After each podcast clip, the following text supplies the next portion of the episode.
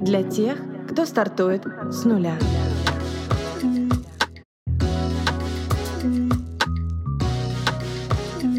С нуля.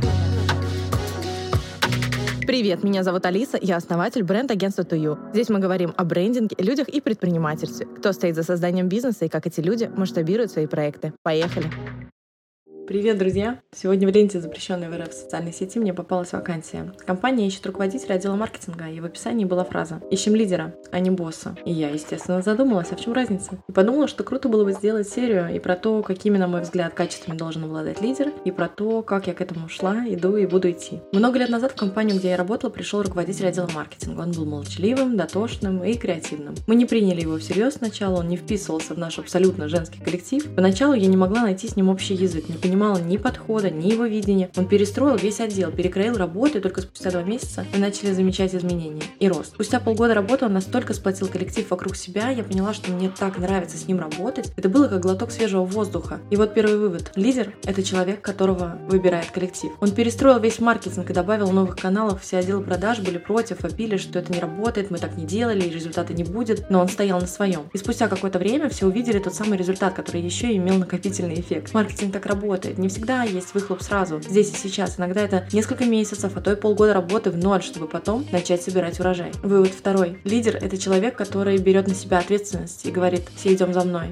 результат будет, я знаю. И когда он ушел в другую компанию, нам его очень сильно не хватало. А спустя месяц он предложил мне уйти вслед за ним. И я ушла. Это один из тех людей, кто научил меня порядку в работе и структуризации. Он выстроил всю работу и весь отдел, исходя из сильных качеств каждого сотрудника, как строят футбольную команду. И мы были классной командой команды. Лидер это не должность, и это не имеет отношения к профессиональным качествам. Ты можешь быть очень крутым дизайнером, но никудышным лидером, потому что делаешь классные проекты, но плохо ставишь задачи и не чувствуешь людей. Почему мой начальник был классным лидером? Он был внимательным, и область его внимания не ограничивалась нашим отделом. Он смотрел дальше и шире. Это, естественно, позволяло видеть больше. Он оценивал ресурсы, видел потенциал каждого члена команды и знал, как его использовать. Он понимал, сколько есть денег и четко структурировал расходы. И если чего-то где-то не хватало, он предпринимал действия. Что убивает внимание, пофигизм. Когда лидер забивает на процесс, перекрываясь фразой «и так сойдет». Вся хитрость в том, что быть внимательным бывает сложно, страшно, неприятно или неинтересно, потому что зачастую это при неудобной ситуации. Конфликт с клиентом само разойдется. Посчитать приходы денег – да нормально, вроде в плюсе. Коллектив бунтует, да разберутся. В это нужно смотреть, и это нужно решать. И если бы это было так просто, то все вокруг были бы лидерами. Когда я ушла вслед за руководителем и оказалась в новом коллективе, я прям, ну, подудивилась, мягко сказать.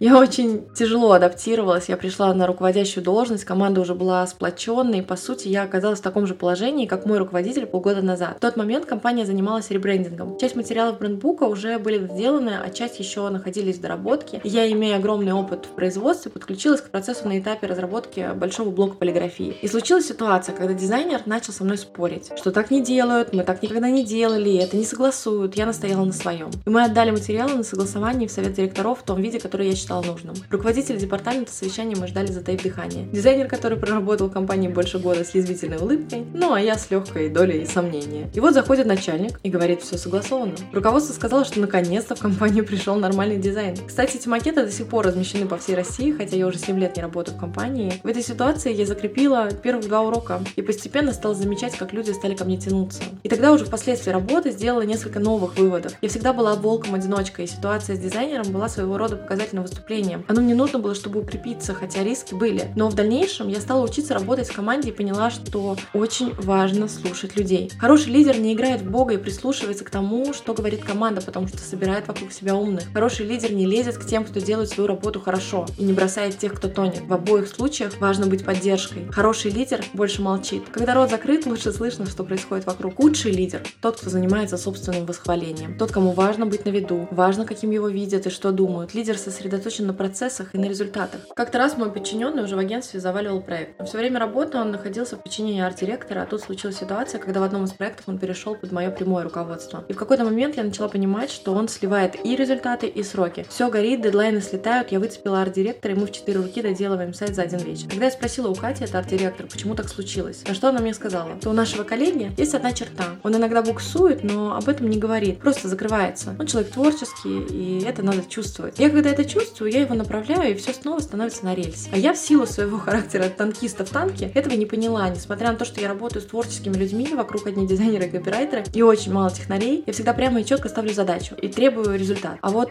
видеть и контролировать для лидера недостаточно, нужно внимательно ощущать людей, даже не чувствовать, а именно ощущать. Для меня это многое поменяло в работе с командой. Какие выводы хотелось бы мне сделать в этой истории? Фокус внимания должен быть на правильных вещах. Если ты руководитель, 70% времени вместо того, чтобы заниматься развитием компании, посвящаешь правки макетов для сторис, то куда-то не туда, ты сливаешь свой ресурс. Так ли это важно, чтобы сосредоточиться на этом? Больше действий. Знать и делать — это разные вещи. Одно дело ты знаешь, что в команде проблемы, другое ты их решаешь, и вы все вместе идете дальше. Поэтому быть лидером — это выбор. И он не про то, чтобы знать, как им быть. Он про то, чтобы каждый день принимать решения и двигаться, и замечать происходящее. Такая история, друзья. На этом первая серия про лидерство заканчивается. Не переключайтесь и давайте делать полезное вместе. Делиться информацией. Услышимся через неделю. Пока-пока.